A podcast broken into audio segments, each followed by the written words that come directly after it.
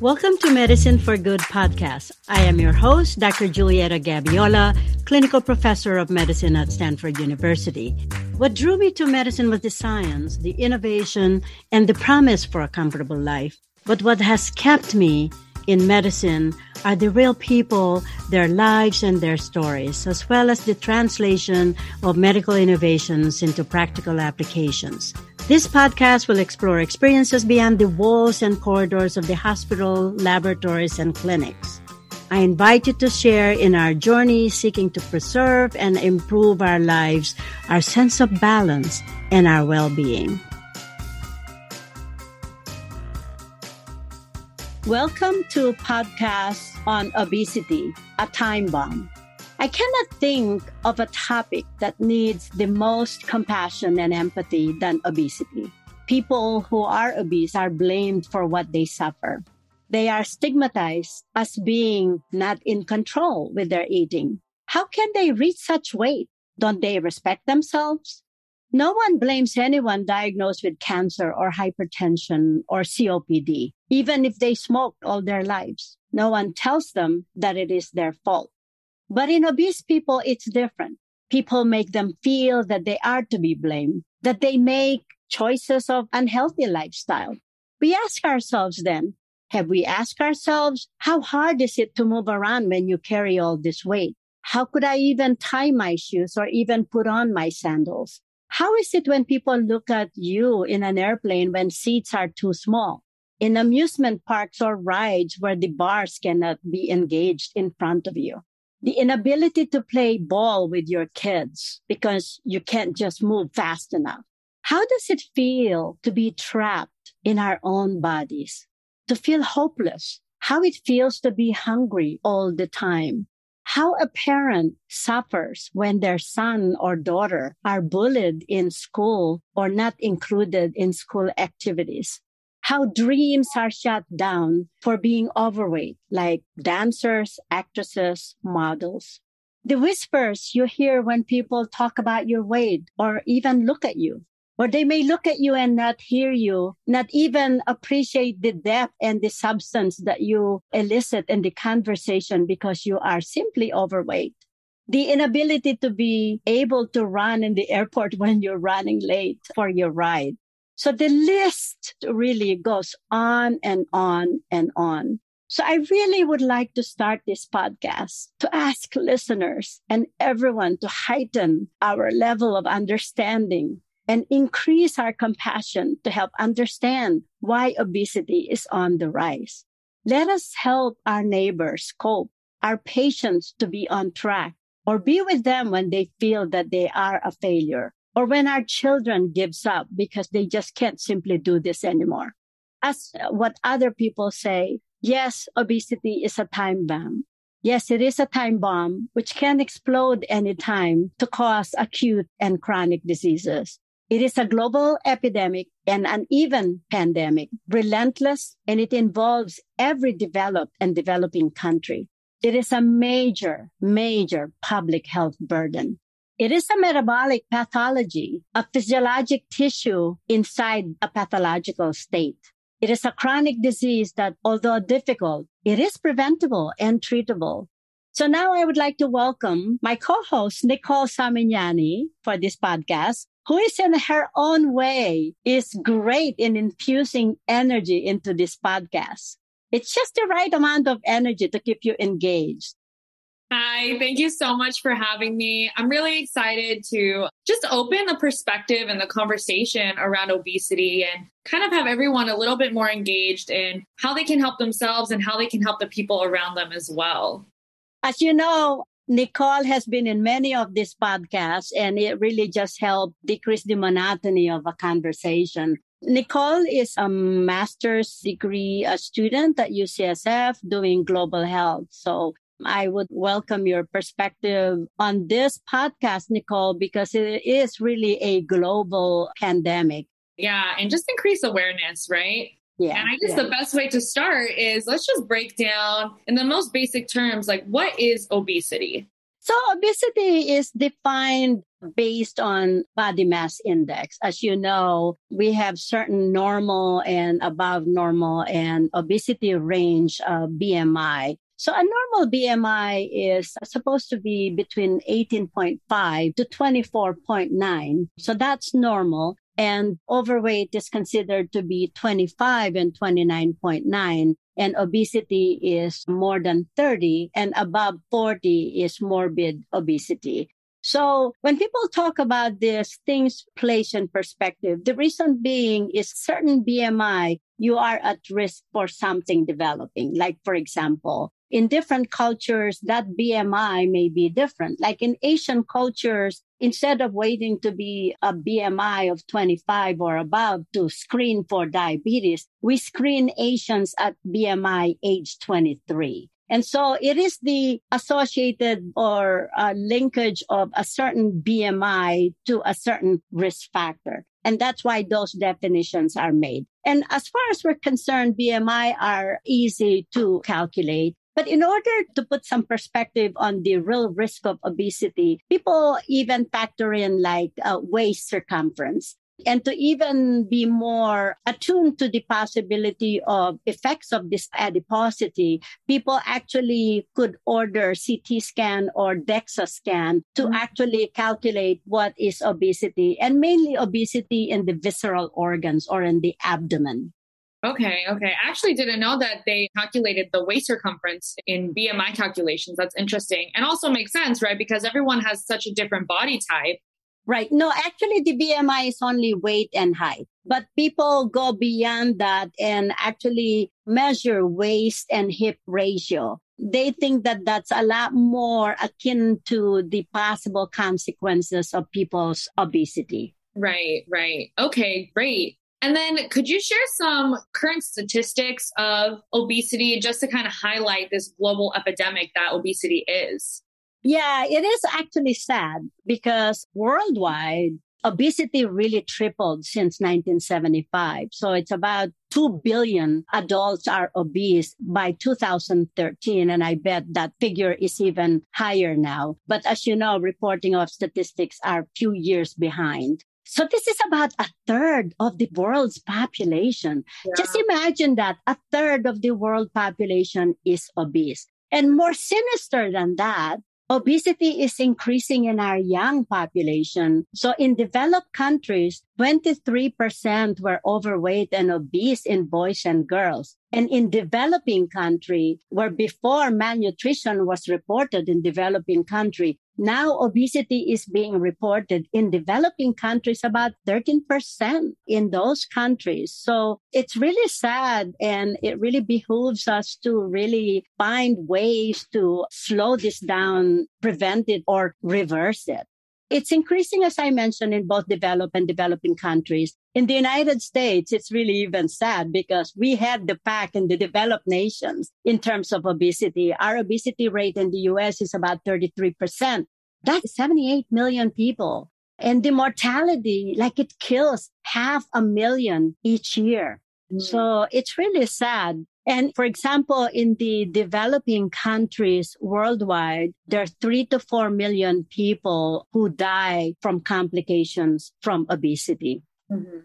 Yeah, I think the thing that gets me the most is, you know, how it increases in younger generations, right? Or younger individuals. And we'll talk about this a little bit more later about what can happen from having obesity. But I know that I was reading an article that a lot of younger individuals are developing diabetes at a young age due to this epidemic of obesity. Yes, yes. And the younger people also are afflicted with the premature development of the cardiovascular risk factors, but as you mentioned, type 2 diabetes, etc. And it is really incumbent on us to have changes in public policies. As you know, there has been some changes in public policy, like removing juices in public schools and right. in what they serve to uh, the kids in school, removing it from vending machines, and I know in the Philippines, they promote breastfeeding because the milk, the formula has added sugar and in terms yeah. of the process formula. Right.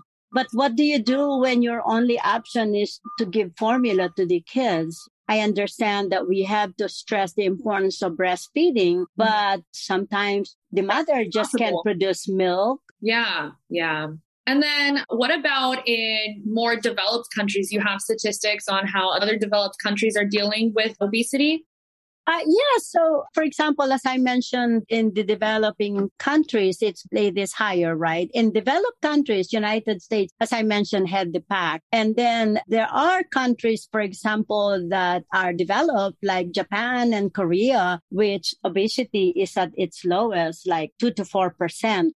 But it is predicted though, like for example, Korea by 2030, obesity is projected to increase at a faster pace. And even these places like Japan and Vietnam, where their obesity rates are very low because of the advent of all this processed food, etc., that might even increase. So I think we have to pay attention to this and figure out what works and what doesn't work.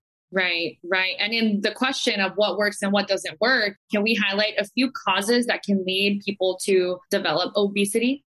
Yeah. So if you look at that ratio, if you increase your activity, you should be able to reduce your weight. Or if you decrease your caloric intake, you should be able to control your weight. But it's not as straightforward as that right. one because how much activity do you have to do and how much dieting and what kind of food you have to ingest, right? So it's not that any particular diet plan will work for everyone and everyone has their own metabolic metabolic activity, their own intrinsic system that's different from another one. So it's not as simple as that. But Nevertheless, we think that if people are more active and like you see in culture, for example, like in Spain, where people walk a lot and stuff like that. And as you said, they drink wine, they eat the carbohydrates, but is it the type of carbohydrate that is really very healthy, like the Mediterranean diet? So I mm-hmm. think it's both ways. They walk a lot. And if you look nowadays,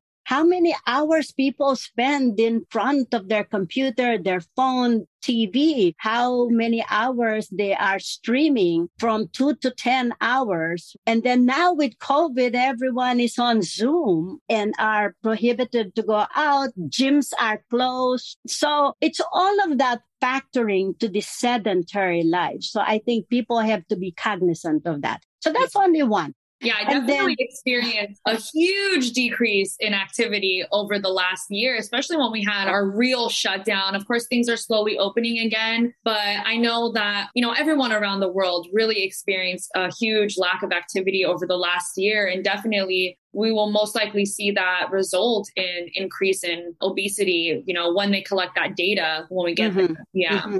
I think they are reporting an average of 15 pound weight gain just this last year. And yeah. I think people have to be cognizant of this, right? Because you cannot just say, well, blame the pandemic. Why can't you jump ropes outside yeah. of your porch? Or why can't you dribble a ball or hit a walk around the block?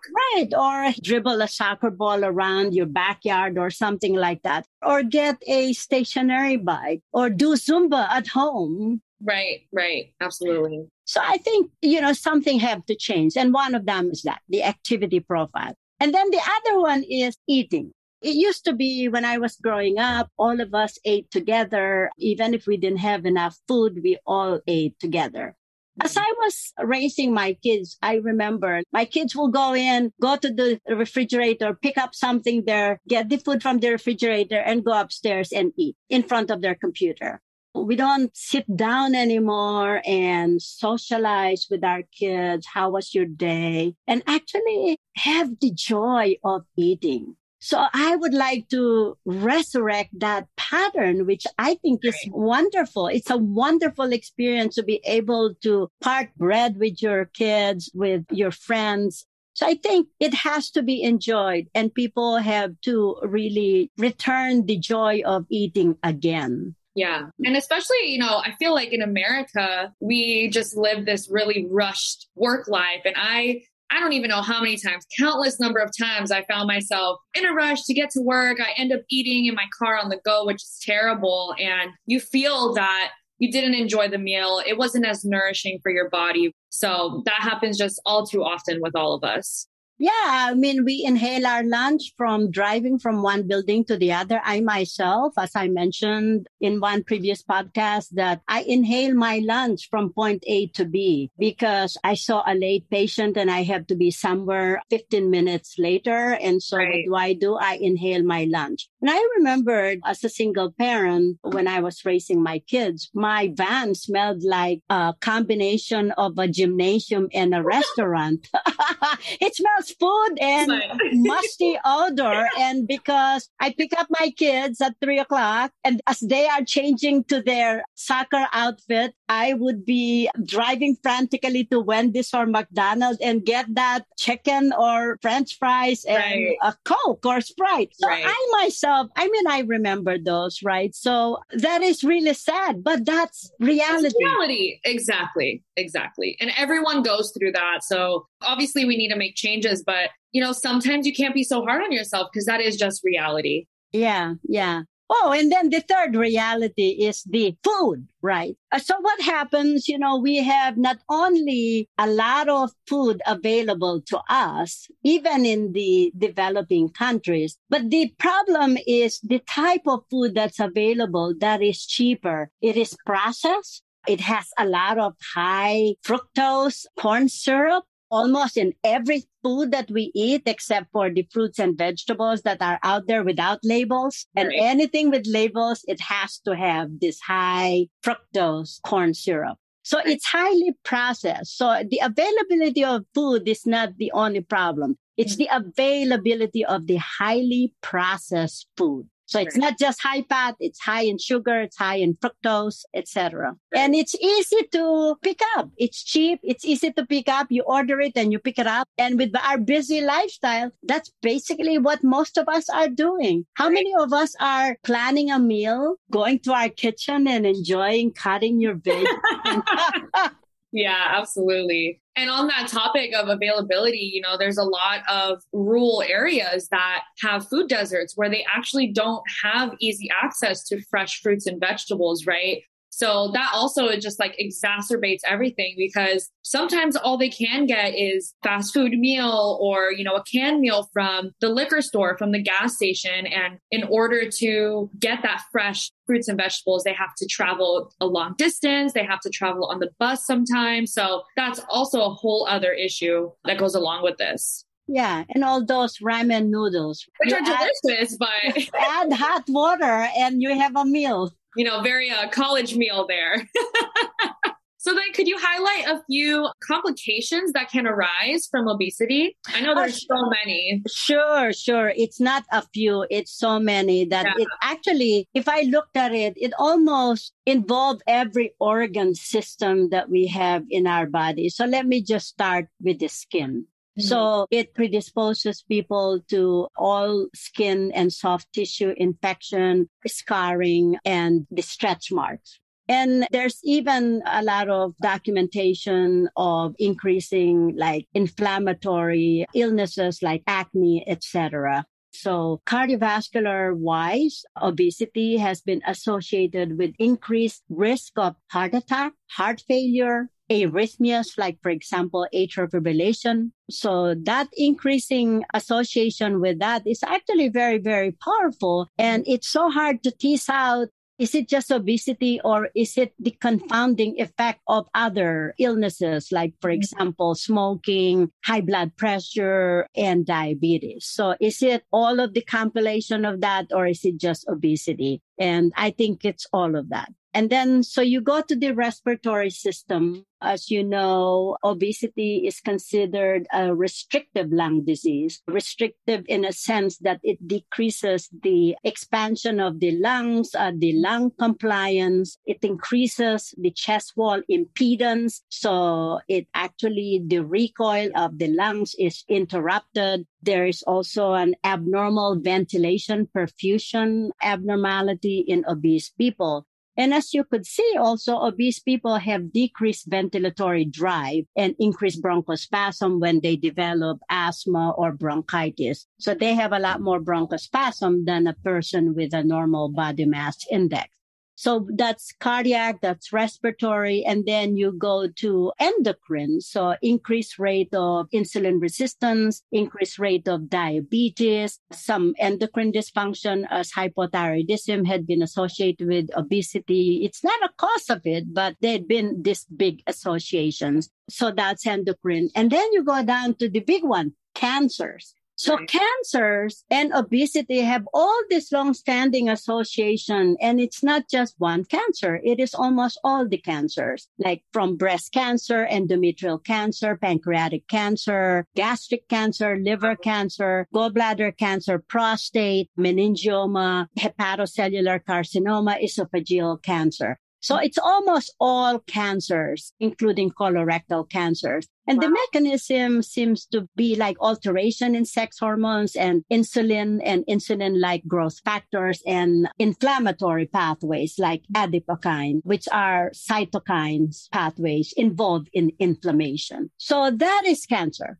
And then what else? Oh, dyslipidemia, for example. So obesity has been associated with increased LDL increase VLDL, that's the very high density lipoprotein, and then increase triglycerides and decrease HDL. As you know, those groupings of that abnormal or disordered lipid metabolism are associated with increased cardiovascular risk.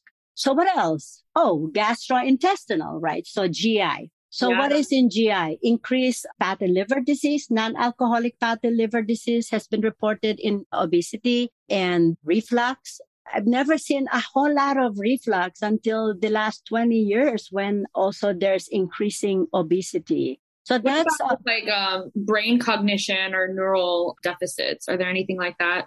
Yeah, so obesity has been associated with decreased cognitive function, dementia, is that just vascular dementia because of all of the added vascular risk as well? Mm-hmm. Yes, indeed.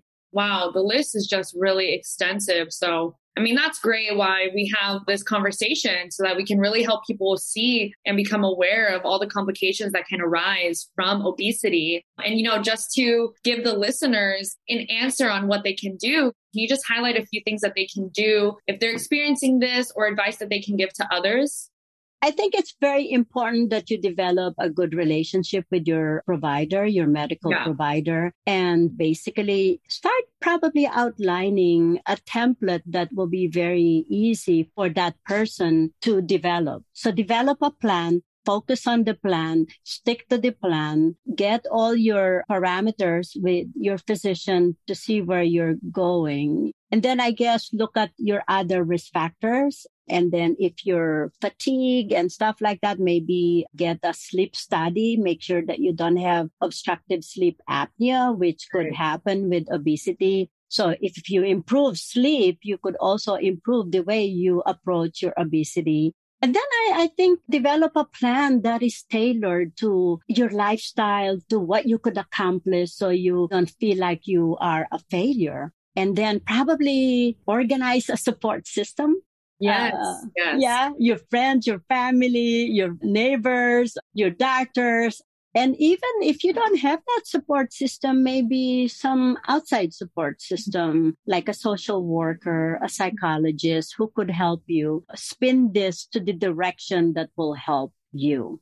Right, right. Yeah. And also, you know, I feel like sometimes people feel that they're alone, but it's important to remind everyone that this is a journey that weight loss is a journey that a lot of people go through in multiple different times in their life. So if you're the person that needs that support system, needs someone to kind of guide you and hold your hand along the way and tailor make a plan for you, I highly recommend finding a personal trainer, finding a friend that already goes to the gym or has a little bit more knowledge on these topics that can be there to hold your hand along the way. It's okay to need that help and to admit that you need a little bit of that extra push to get you started.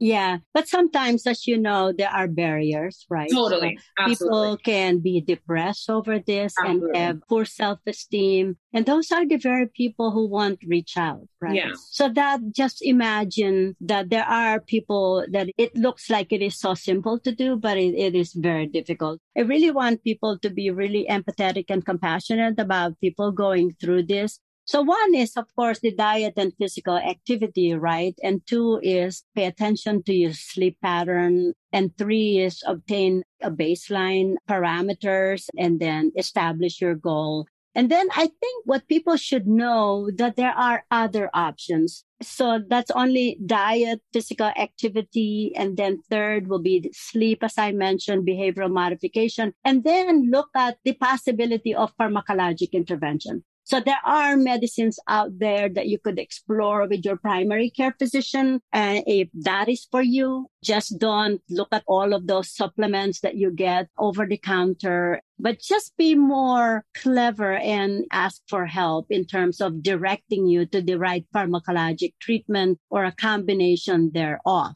And then if that's a failure, for example, in people who need to lose more than 100 pounds, that is very difficult to accomplish with diet and yeah. exercise alone and behavioral modification. I have seen it though. I have had patients who lost 100 pounds just from diet and exercise. I know it's out there, but if that fails, surgical intervention, you know, the bariatric surgery, you could be evaluated, referred by your primary care provider. Is that for you? And that even would need planning as well and preparing you for that because you need to lose about 10% of your weight. And I like to remind people also that I would not sneeze on a five to 7% weight reduction because it has been shown again and again that even five to 8% weight reduction translate to a better outcome in all right. of the cardiovascular outcome, endocrine outcome, and even overall mortality. Right. So I would not sneeze on a five to 10% weight reduction. And not to mention, five to 10% sounds small, but the change that you're going to have mentally and that extra boost you're going to have, you know, psychologically to overcome that initial barrier is going to be really great building your confidence, helping you want to continue maintaining that loss and continue moving on and taking those steps to better your health overall. I agree. I agree. I think what it does to you in terms of your mood, in terms yeah. of your self esteem, acceptance to yourself that you don't feel shameful. Because I think to feel shameful of being overweight, that really strikes the very core of you because it's like you're blaming yourself for being obese as opposed to guilt where you're really not blaming yourself. You're blaming another entity, right? It's really not my fault. I could do something like that. It's very different. Guilt is very different from shame. Yeah. And I'll just share a personal story if that's okay. Absolutely. I think, you know, this podcast is all about humanism in medicine, right? Right. So yeah, I definitely, you know, growing up when I was in high school, I definitely was measured on the, you know, severely overweight to obese scale for a long time in my life. And, you know, I had so many people in my family that tried to intervene and, you know, motivate me to lose that weight or to make healthier diet choices. But like you said in high school you have access to you know soda and all these fast foods and especially when you start having that freedom and you're really not aware because you know let's be honest there's not a lot of education out there on this topic so as a young adult growing up when you just have access to all these things you really don't think about how it's going to affect you long term. And in turn, that definitely developed a moment in my life where I did feel depressed. I didn't feel like there was anything I can do or there was anything that anyone else can do to help me. And it took me a while again to find that motivation and that strength in myself to really take action. And at the end of the day, the only thing that helped me was me deciding that I wanted to do that for me and not for my family that, you know, tried to push me. Of course, like they have the best intentions, but you really have to make that choice for yourself and to want to improve only for you. And that's really what's going to help you overcome that first massive barrier to start moving in the right direction.